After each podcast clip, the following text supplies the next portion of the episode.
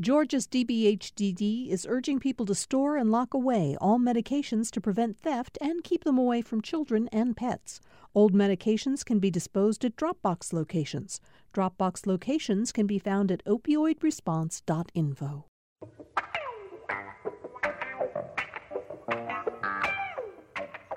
Well, we've made it to the end of another week here on Political Rewind. Uh, once again, a lot to talk about throughout the week in the news here locally and across the country.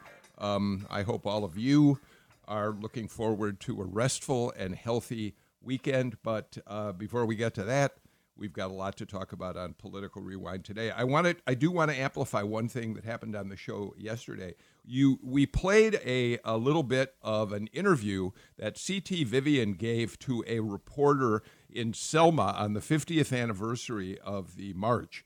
And um, I got an email from someone who says they like like the show very much, but they thought that I, I owed it to the reporter who did that interview, whose voice you hear, to name her. It was Amy Goodman, a longtime journalist, uh, was working at Pacific Pacifica Radio uh, when she did that. Her show was Democracy Now! The person who wrote me, and I appreciate it, said, How would you like it if somebody used your voice at an interview and didn't give you credit?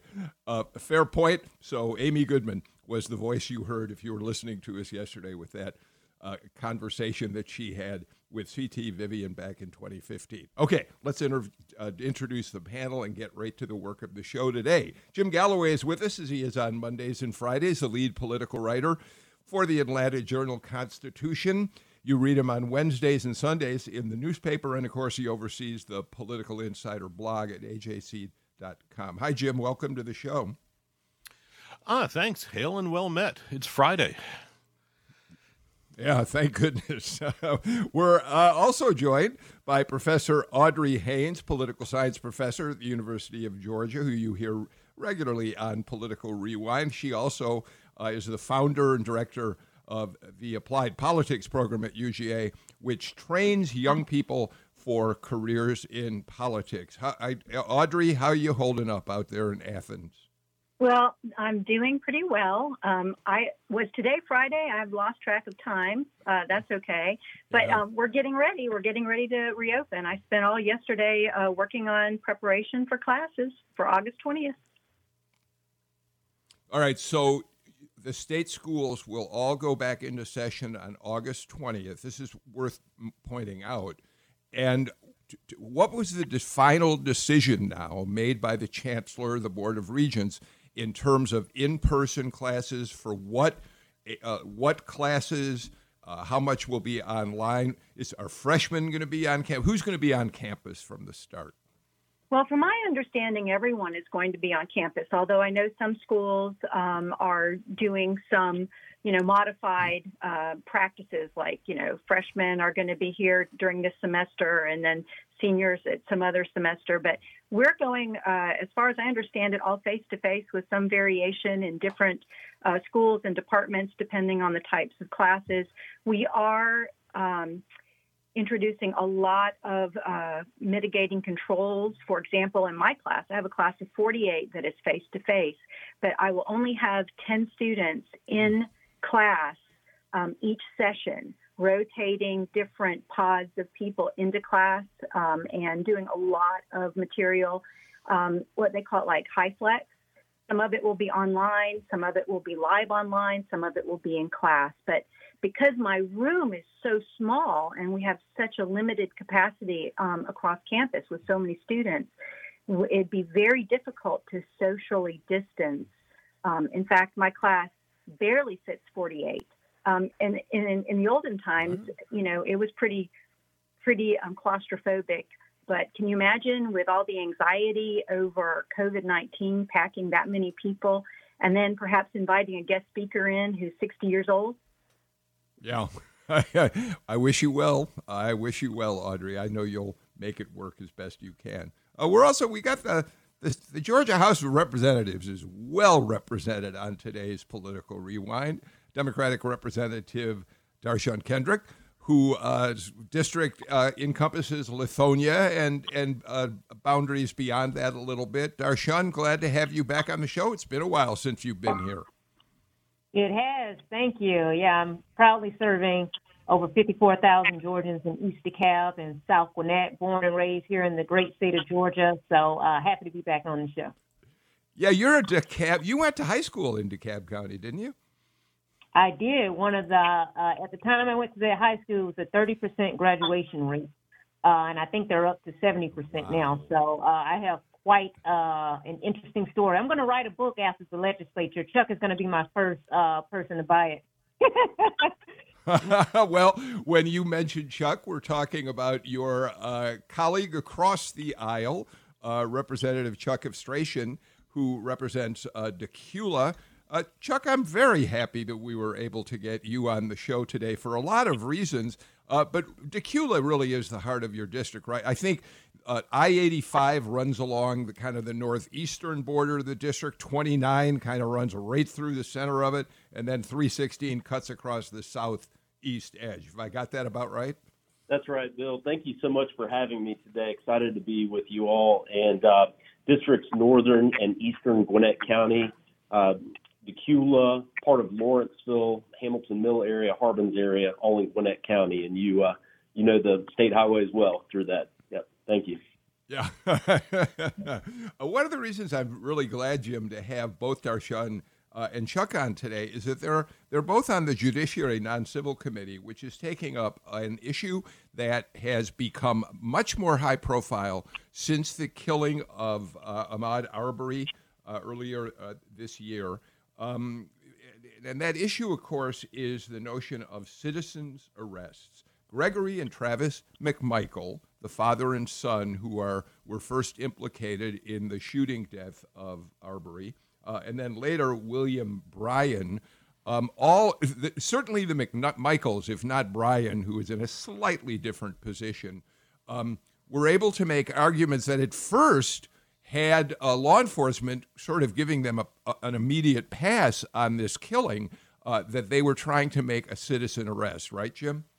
Right. Well, it, it was that, that was that was one of the, the actual arguments that a, a prosecutor, even as he was disassociating yeah. himself with the uh, with the uh, uh, with with the uh, uh, with with the uh, with the uh, case, he, the he, he made the argument the shooting, that yeah. yeah. the shooting, and he and he was he was saying these guys should not be charged because of the citizen's arrest. We also need to point out that that this is kind of uh, that this this this uh, uh, discussion of the citizen's arrest uh, law in Georgia is kind of a follow up to uh, the, the, passage of Georgia's hate crime bill, which was also sponsored by, by, by, by Chuck here and also passed through his committee.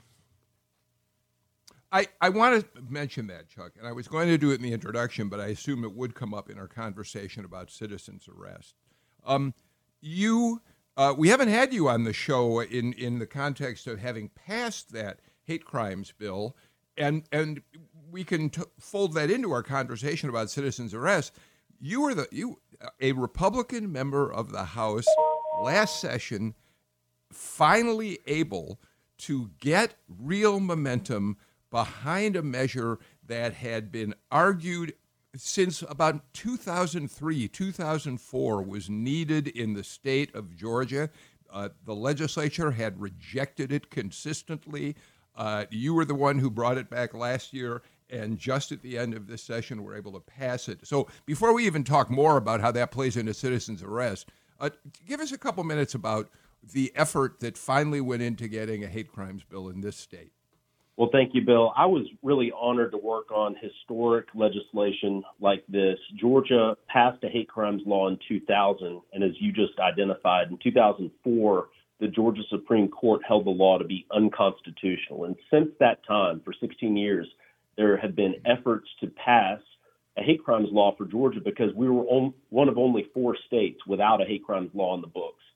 So in two, at the end of 2018, I started working on this issue. Republicans and Democrats had never had introduced bills, but had never passed either body of the General Assembly with a hate crimes uh, bill, and since 2004. And I went to Dean Calvin Smyre, a great leader in the state house, and also Representative Karen Bennett, the chair of the Legislative Black Caucus, and other members.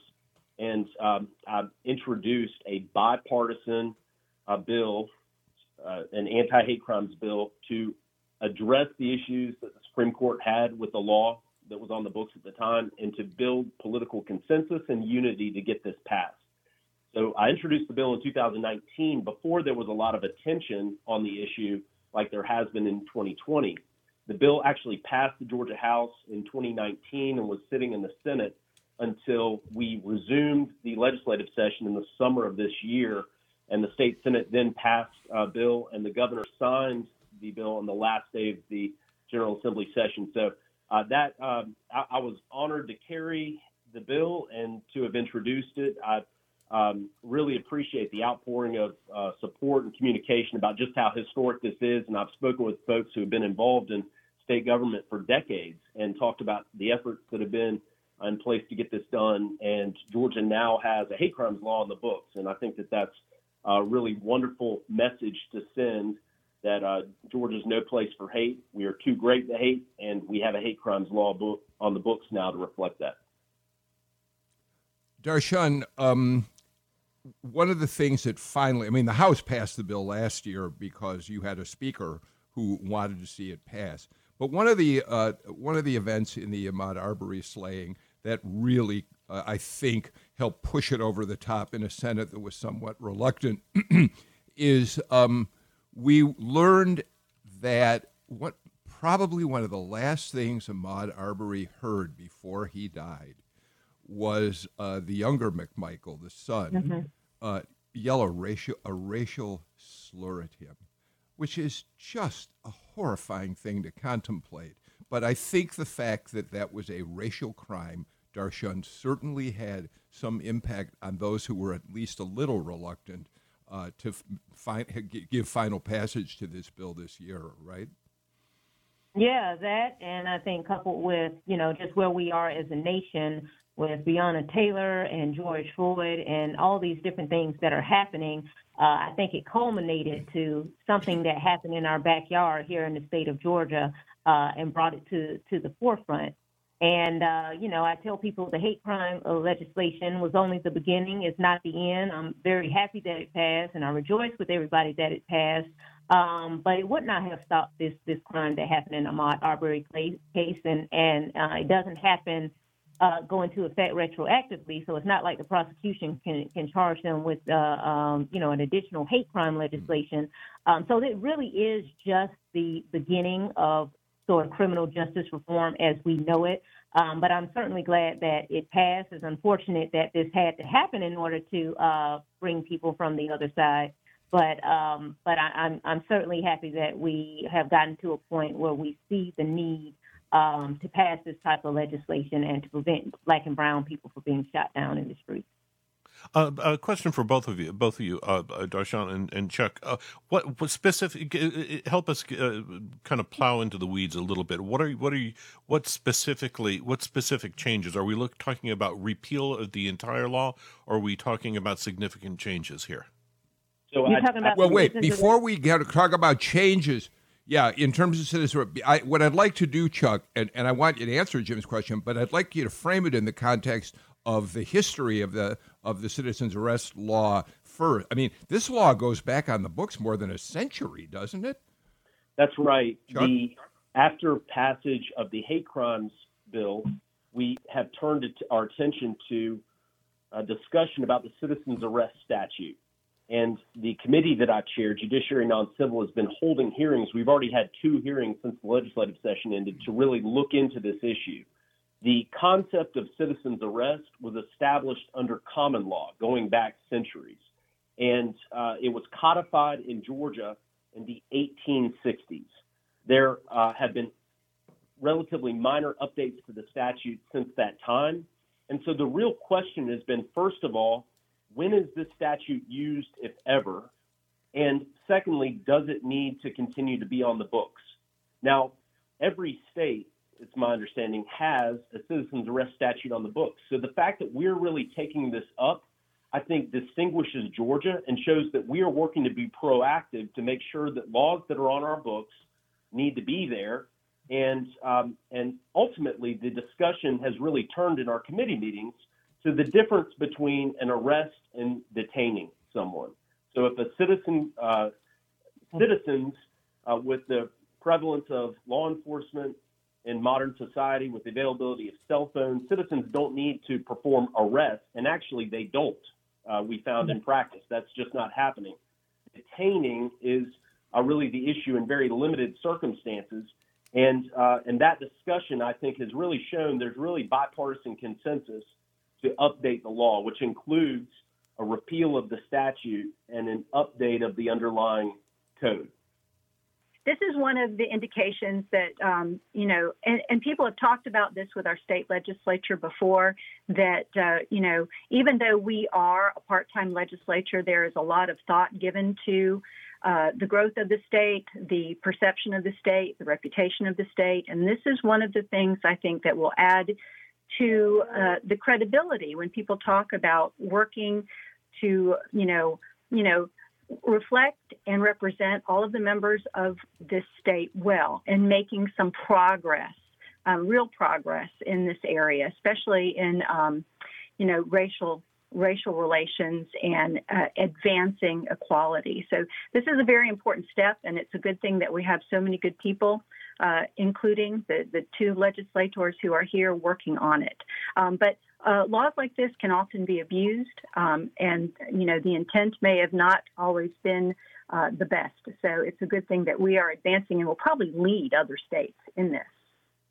Dar'shun? And, and yeah, so I just wanted to to provide you know some hard facts and context. I appreciate the the chairman giving that overview, but let's be very very clear about who this law was used uh, towards in the 1860s, which is the uh, decade of the Civil War, beginning and ending. Um, it was used unjustly to hunt down black people, pure and simple, full stop. And I'm thankful that during the committee hearings, we've had great people like the president of the NAACP, James Woodall, who was able to give us some historical context about what the history of this bill is so that going forward, we can understand um, why it needs to be changed and how we can do a better job to make sure that this, this any laws that we have in the state of Georgia works equally among all citizens and, and is not used to target a specific group of people. So I just wanted to make sure that we knew that what we were talking about when we're talking about citizens arrest. I'm glad you put that into context um, uh, for us. Thank you, Dar'shun. So let's go to go back to Jim's question, uh, Chuck. Um, as you've heard testimony uh, in your hearings on this measure, can you give us a sense? Uh, Jim asked, "Is this going to be look like a repeal?" How much more specificity do you have now around just what you'd like this bill to look like, or is that still very much in the works?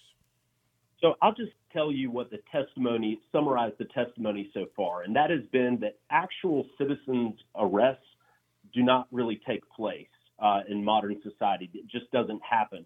What does happen is if someone is suspected of shoplifting, loss prevention might detain that person. If someone uh, has broken into a home, they might be detained by the homeowner while law enforcement responds. These are just some of the examples where there's limited circumstances where um, uh, a, a private person might need to act so that law enforcement can do their job. And what we've heard is there's Republican and Democrat support and interest, as well as stakeholder interest, in a repeal of the citizens arrest statute and a replacement with a more definitive statute about the limited circumstances when that kind of detainer would be permitted. Now, this this is an incredibly important policy area with major implications, and so I'm glad that we have several months before the 2021 legislative session to really get into the details of this and ensure that there is consensus to truly address the underlying issue and that we have the best possible policy, which can even be a model for other states in the future.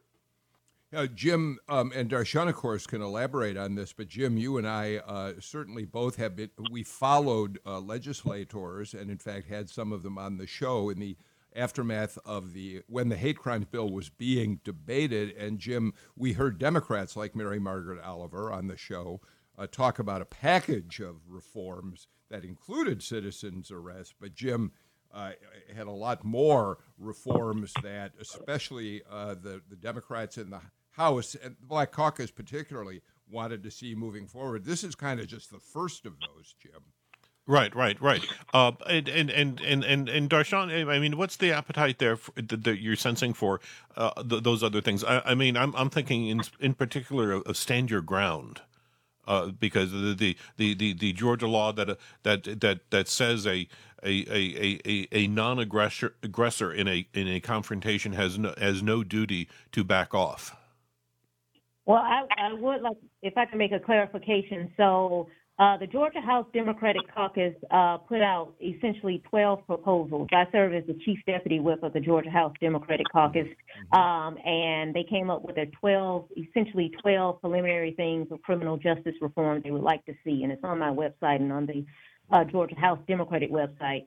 Um, Specifically, I have a bill that would limit um, qualified immunity for bad acting um, police officers and law enforcement officers. But a part of that package does include stand your ground um, laws, and I forget who the um, the the author of that is, but. Um, this has been stand your ground uh, laws and, and trying to reform it has been a part of um, trying to be reformed in Georgia ever since Trayvon Martin, since I have been there. Um, so I think it's just you know sort of coming to to the forefront. But um, obviously, we would like for the House to take a look at all those proposals and more. Um, because there is something happening in this nation where we need to make sure that our criminal justice system is is working equitably and that people are not taking the law into their own hands, which I think is a running theme of, of criminal justice reform. But maybe the chairman uh, has some more insight on that. Well, I think the issues that have been mentioned are um, are definitely under discussion right now, and uh, prosecutorial oversight has also been a a real uh, question that has been raised. I expect that we are going to have hearings on the citizens arrest issue until we have proposed legislative language, and then we'll move on to other issues which might be up for discussion, which the committee might want to discuss. So I'll chime in too and say that, you know, uh, we've noticed that there's a real window of opportunity for actions like this. People are paying attention. And uh, a lot of what's going on is, you know, awareness being raised by virtue of um, the fact that, you know, police have cameras and a lot of that information is available. We're seeing it. People have their cell phones and they're recording this. So the level of of public awareness of what goes on is so visible, and lately it's been so visceral that it sort of created an opportunity for uh, public opinion change, but also inward reflection. And there's plenty of data out there now that we have sort of the feeling and the and the visuals. If you look at the data, the data can tell you that there have been a lot of actions and activities from within police departments eh, that suggest these things need to be looked at, right? So people have been talking about this in academia for quite some time, and now it seems that government is taking it up. Um, we're going to have to get to our first break of the show, but uh, Chuck, let me ask you a key question. I don't know if you're ready to give us the answer to this or not. Uh, how does the speaker has the speaker indicated to you? Has David Ralston indicated to you that he looks favorably on uh, a an effort to do something about citizens' arrests, or are you waiting to have that conversation when you get a little further down the road? The Speaker of the House has been incredibly supportive of the effort on hate crimes and the effort on hearings into the issue of citizens' arrest. And I'm grateful for his leadership because that's really made this conversation possible. All right, good. It's good to uh, get an answer to that one. Thank you very much for that. All right, we got a lot more to talk about on today's Political Rewind. We'll do that after we take our first break.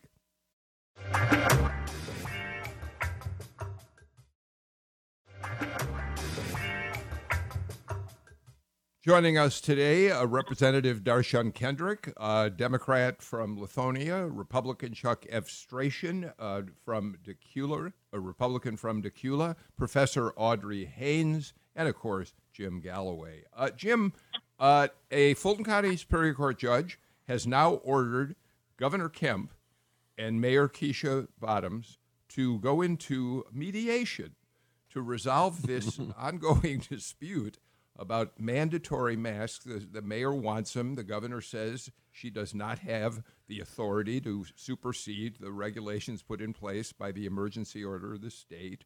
It's become a, a, a huge battle. uh, with a lot of political consequences as well as public health ramifications. And now they're going to go into mediation. Um, and the mayor has toned down her rhetoric. She was on the Tonight Show the other night, said she was going to try to work this out with the governor informally if possible. The lawsuit hasn't moved forward because they had trouble finding a judge who didn't want to recuse him or herself. So where does this thing stand right now, Galloway? Okay, well, we've it looks like we've got a we've got a, a Tuesday hearing in Fulton County uh, Court before a before a third the, a third judge, uh, and okay. we do have a we do have an order uh, uh an order that says you know just basically tells people to, to tells these two parties to to kind of to make nice and see if you see if you can work it out. It is you know it's it's I think it's a, a lot of it is is personal. Remember, this is this was done in the context of uh, the governor also sending uh, National Guard troops into the city without uh, without uh, without consul- con- consulting uh, Mayor Bottoms. Uh, she has been on on cable news shows criticizing his approach to to the pandemic, specifically the the mask issue, and and you know, quite frankly, I mean, this was we and we pointed this out on on on our show last last Friday was that this is a, a rather interesting lawsuit in that it targets Atlanta and Atlanta only, even mm-hmm. though the GMA tells us that there are probably 100 municipalities there that have issued some sort of restrictions on on their facilities, on mask wearing in their facilities that that that could be jeopardized if if Kemp gets his way on this. So it's a it's a uh, it's developed into a huge uh, policy discussion inside the courtroom. Yeah. Um, that's right. GMA issued another statement the other day, the municipal association, saying that this they they support Mayor Bottoms on this because they support the concept of home rule. We should say, Audrey, that the governor's uh, react re- response to why Atlanta, why not other communities that have imposed uh, uh, restrictions like Athens, your own town, your own town and county, um, is that Bottoms went beyond mandatory masks. She also rolled back reopening provisions, and that was when the governor said she had taken a step too far. So that at least is their rationale for why only Atlanta, although we suspect there are other political issues involved here. But but Audrey, meanwhile, other communities, other cities continue to uh, uh, uh, debate or actually act on mandatory masks. Right, that is true. Although I will tell you, looking at recent polls, and there was a really good one that came out um, from the AP and NORC, uh, there's been, uh, just like we've seen a shift in attitudes in other areas, one of them is masks. I think people are taking um, prevention very seriously. And, you know, part of the response, I think, with uh, the judicial system, with this, uh, with this, um, situation between Bottoms and Kemp is that the public is now generally, the majority of the public is tired of any kind of infighting. They're tired of politics. They're really concerned about practical things their kids in school, their safety, the economy. They want their leaders to come together, um, not play politics, but to solve some problems. So, um, you know, it'll be interesting to see what happens. Uh, it was a very positive step that uh, Mayor Bottoms initiated this conversation, and it's good to see that the, the judges are taking the right tone. Figure it out. Let's not draw it out in court for a long time, solve the problem, and represent the people and solve this issue.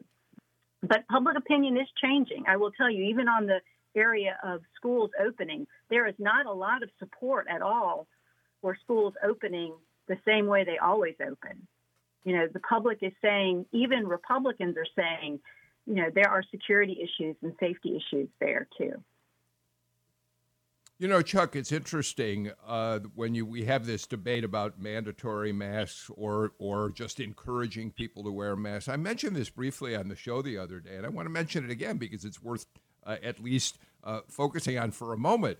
Uh, Anthony Fauci who polls show us is the most trusted person in the United States when it comes to the to the virus and how we should be dealing with it.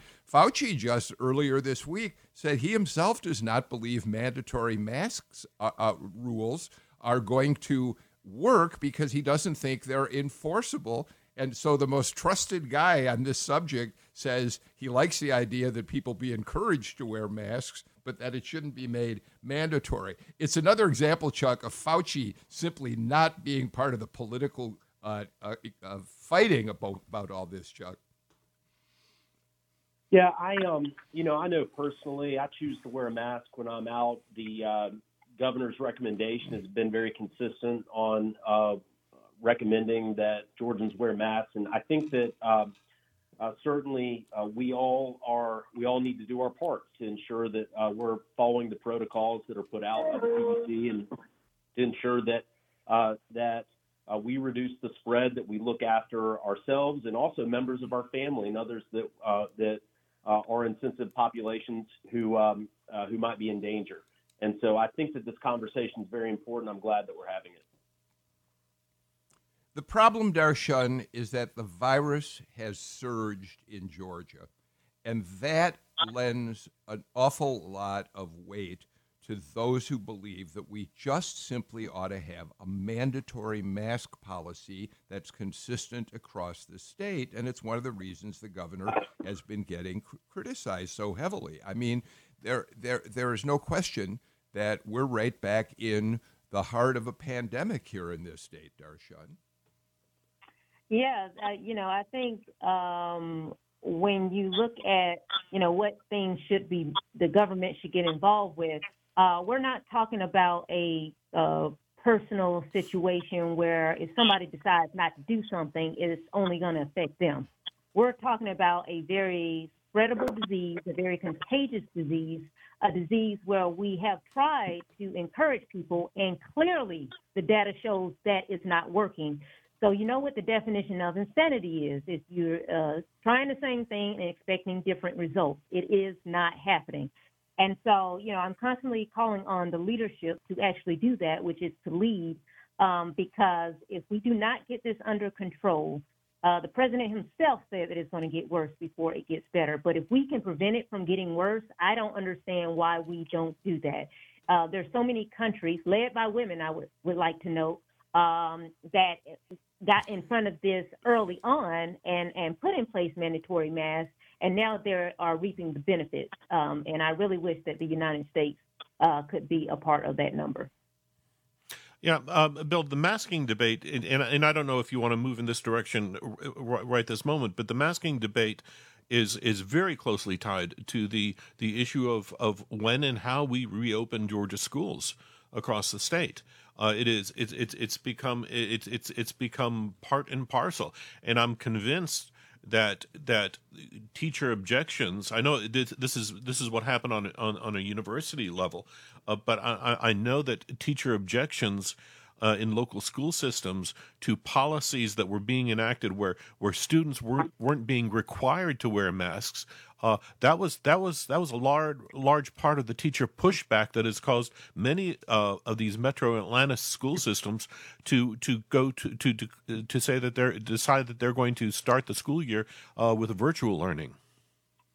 Well, and let me follow up too. I mean, one of the things we know about human behavior is that if if something is not required, they won't do it. We we talk about that in class all the time. If I don't require participation and have consequences for not participating, and even though I'm a great lecturer and class is fantastic, there are people who won't come in. And let me just say, I went to Walmart the other day, Walmart of all places. Guess what Walmart had at the front of the store next to the lady that was uh, letting people come in and counting? They had a bouncer.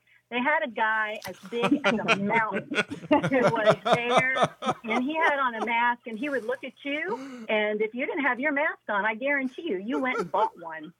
Um, and they also, you have to make it easy for people. have free disposable masks in places. You know, that's one of the reasons people they get embarrassed, they don't have a mask, they're going to argue. People get defensive when they're confronted. But if you say, "Here's a mask," they're more likely to put it on and then just go about their business.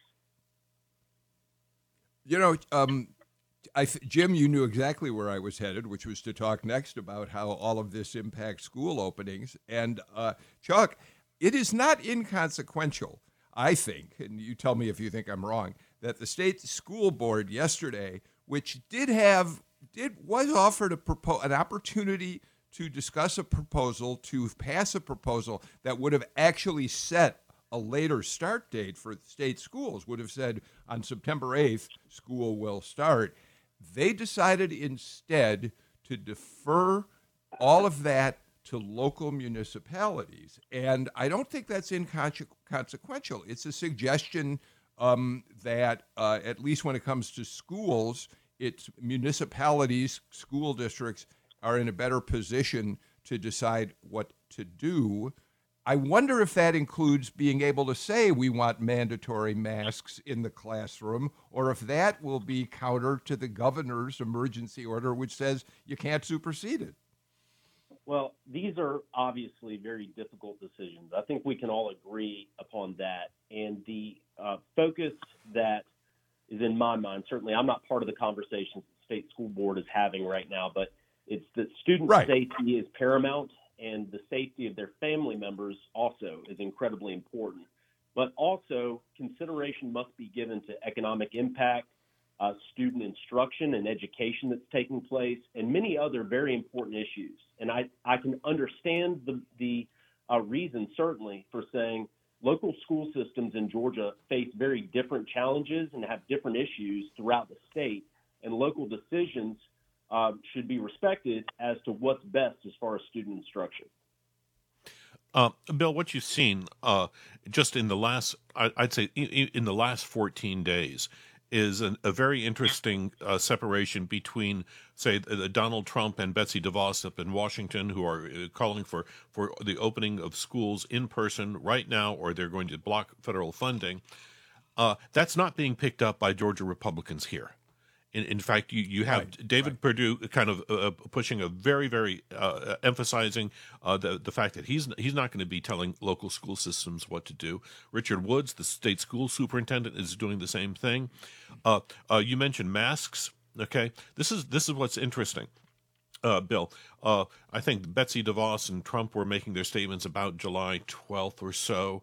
On, on July 15th, Governor Kemp re- issued that revised emergency order, the same one that specifically forbade cities and counties from issuing mask ordinances. In that same order, he, he gave he gave local school systems the right to declare to, to, to require masks on everybody in the classroom, outside the ah, classroom, ah. on students, faculty, and staff. Galloway, thank goodness I have you to keep me straight on this show. Thank you for that. I wasn't I, I wasn't aware of that actually, so um, I appreciate your uh, weighing in on that. Um, so, uh, Amy, you're um, it, it, it, the, we can move on from just specifically talking about mask, no mask. Uh, it is interesting, Amy, that President Trump has now started talking in rather positive terms about the fact that people should wear masks, even if he won't wear one. I couldn't help but notice when he was here a week ago, uh, he, of course, came off Air Force One, unmasked. Governor Kemp, who's been wearing a mask around the state, greeted him initially wearing a mask, but very quickly he hung it down from one ear when he saw the president wasn't. Ma- I mean, but now the president at least is saying, yeah, people should wear masks. Well, the president is quite concerned about his poll numbers. I mean, I, I seem to be the poll person today, and um, you know, one of the one of the things that will motivate the president to act in a particular way, at least for a short period of time, in a semi-disciplined manner, is advice from his campaign telling him that if he doesn't, he will see his poll numbers uh, tank even more. So I am sure that part of this is driven by the fact that, again, uh, they're seeing the public respond, and that includes independents that are very critical to both coalitions for Biden or Trump and for many Republicans. You know, Republicans out there are not one mass, even though you may have a group that is very supportive of the president. You have a lot of principled Republicans who believe in things like local control and public safety, and they're responding as well. All right, let's do this. Um, let's take our final break of the show, and when we come back, we'll continue with more on Political Rewind.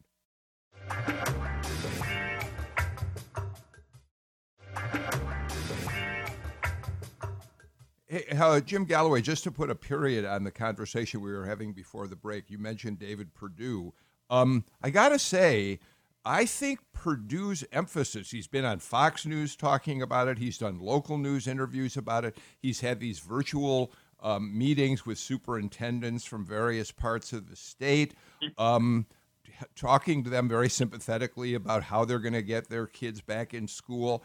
I, I think that's politically, I, I think that's pretty smart on his part. It's a fair, it's a topic everyone has some concerns about it, and he's not doing it from a, a completely doctrinaire partisan position. I think it's been a smart move politically for him. No, what, what this this it, it, it, parallels what he did at this time, the very time last year, uh, when we had the, the, that that's that's a spate of, of gun massacres in El Paso and in, in, in, near near uh, in, uh, near Pittsburgh and and, and such. Uh, he he uh, uh, introduced legislation to to to create a clearinghouse of best practices for for for controlling gun violence. This is this is what he's done here. He's he's established a clearinghouse for best practices when it comes to schools for the coronavirus, and but it's also and but to your political point, it kind of un- underlines the difference between his Senate race and the one that that involves uh, Kelly Loeffler. Mm because in his his his Senate race is it's it, he is in the t- traditional dynamic of he's won his Republican primary and now he's trying to move toward the center to get as many independents and and uh, and, and centrists as he can, whereas Loeffler uh, can't, can't do that. She is she is locked in this in this intense battle with with Doug Collins, another Republican. They're fighting over the over the the Trump base and so that pre- that prevents her from kind of uh, making that concili- conciliatory gesture that that Perdue's capable of. Let's follow up on just for a second. Chuck, Chuck Efstration, do you want me to throw you in the lion's den on this one, the Kelly Loeffler Doug Collins fight, or would you rather like stay on the sidelines for right now? it's, uh, it's, um, as we see in presidential election years, there's a lot of uh, different races to discuss right now, and so no shortage of interesting topics uh, to, to chat about. I think he just said no. I, I, take, I take your point, sir. We'll check back in with you on this sometime down the road a little bit. Dar'shun Kendrick, as long as we're talking about that first Senate race, um, it is interesting that Cook Report and other prognosticators, respected ones, have uh, moved both those Senate races into uh, basically up for grab status. Really, really fascinating, isn't it? It is, but I stopped listening to polls November 6th of 2016 or whatever date that, date that was, so I'm, I'm a little cynical. Uh, but listen, I think we have a, a great opportunity uh, here. It's not like uh, we have Hillary against, you know, first-time candidate Trump uh, on the ballot. We have a long, uh, disturbing, in my opinion, history by which to judge uh, the person who's going to be at the top of the ticket. So I think it makes the dynamics a, a lot better. And uh, listen, I, I am I'm totally going to be partisan on this and say Kelly uh, and uh, and Doug Collins. Obviously, I, I I want them to go home, and I want them to uh, to stay there.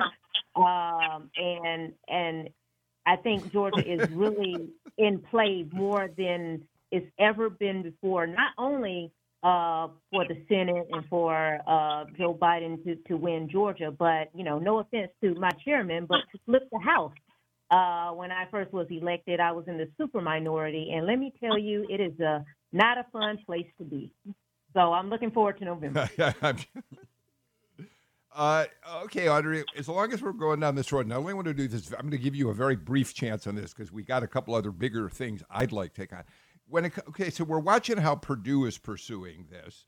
Um, I would you please help me understand what you think the rationale is behind the spots that Ossoff is running on TV right now, where what he does is highlight his work as an investigative journalist around the world. I I really am having trouble, and maybe you can help understand how that advances his uh, candidacy here in the state of Georgia. What's the rationale behind that, do you imagine? Well, you know, I'm going to have to admit some ignorance because I haven't seen that spot yet. I mean, you've described it. Oh, and right. I mean, that's something I know a lot about. I mean, if I were giving Ossoff, um, you know, uh, advice right now, he has so many things that he could go out and present himself as. I mean, just simply being an alternative to uh, what we see going on right now, because public opinion polls suggest that, you know, people are unhappy.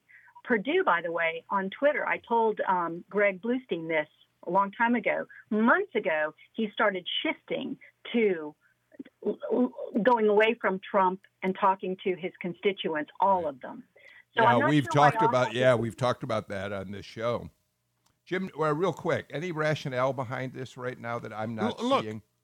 Yeah, look, uh, uh, the one thing that Donald Trump has emphasized through his last three and a half years is distrust of the of of of, of our of our institutions. You know, they're they're they're all rigged. They're all they're all they're all they're all corrupt. Even as he contributes to what one might say to the to the swamp himself.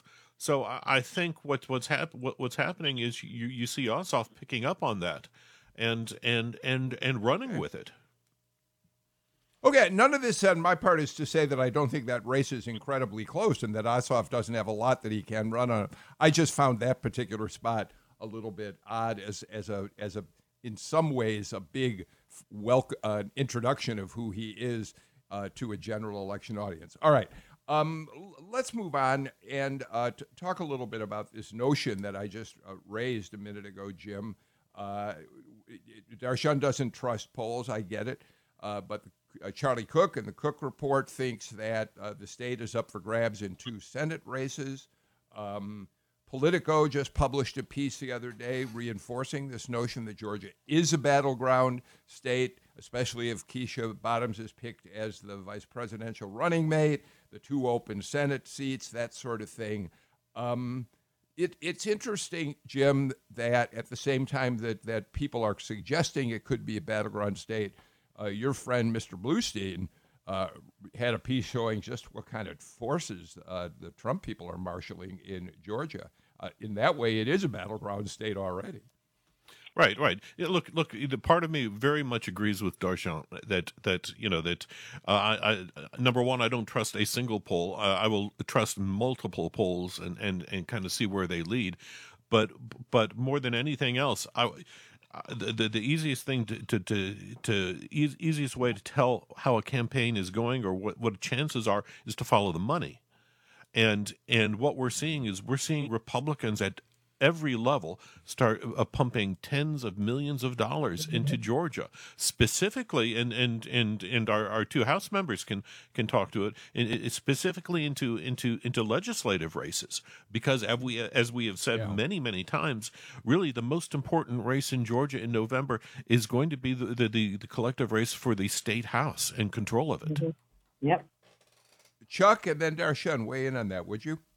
Yeah, I think every two years, every member of the state house is up for reelection. And uh, being a presidential year with increased turnout and focus on the state of Georgia with the two Senate, U.S. Senate races, as uh, you all have been discussing, and uh, the real focus on uh, uh, state house races across the state, of course, we're going to see increased interest and participation. But I will just say, I think that in local legislative races, as Tip O'Neill used to say, all politics is local. When you uh, interact with your community, you work on behalf of the community, you're known um, throughout, you know, in my case, Dacula, Lawrenceville, and work very hard locally, that that many times is uh, removed from the national debate and discussion. And, and knowledge of the work that that legislator does in the Capitol uh, can be very persuasive. And so, in some ways, we're, we are removed from the national discussion in our local communities.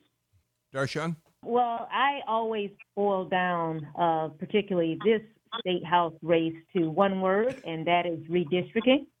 Uh, I had the displeasure of going through it uh, in 2011 when I just got to the legislature, and it is a nasty, very partisan um, process. No matter if it's Democrats in charge or Republicans in charge, it's a partisan process. Um, and so making sure that Democrats flip the House and control drawing of those maps uh, is essentially going to give us, uh, for the foreseeable future, a preview of how power and money is going to be distributed uh, throughout the state of Georgia. So when I think of Georgia House Democrats, I think of that one word, redistricting. You know, I'd also follow up too and say that you know the dumping of money is not just in the, the Democratic versus the Republican pot. We're seeing money being dumped into primaries and runoff elections within the Republican Party, where you see a split between strong Trump advocates and PACs that support him and PACs that support more of the chamber, the business orientation, um, trade. I mean, the Republican Party has its own divisions right now, just like the Democratic Party does, and they are both sinking in lots of cash in Georgia.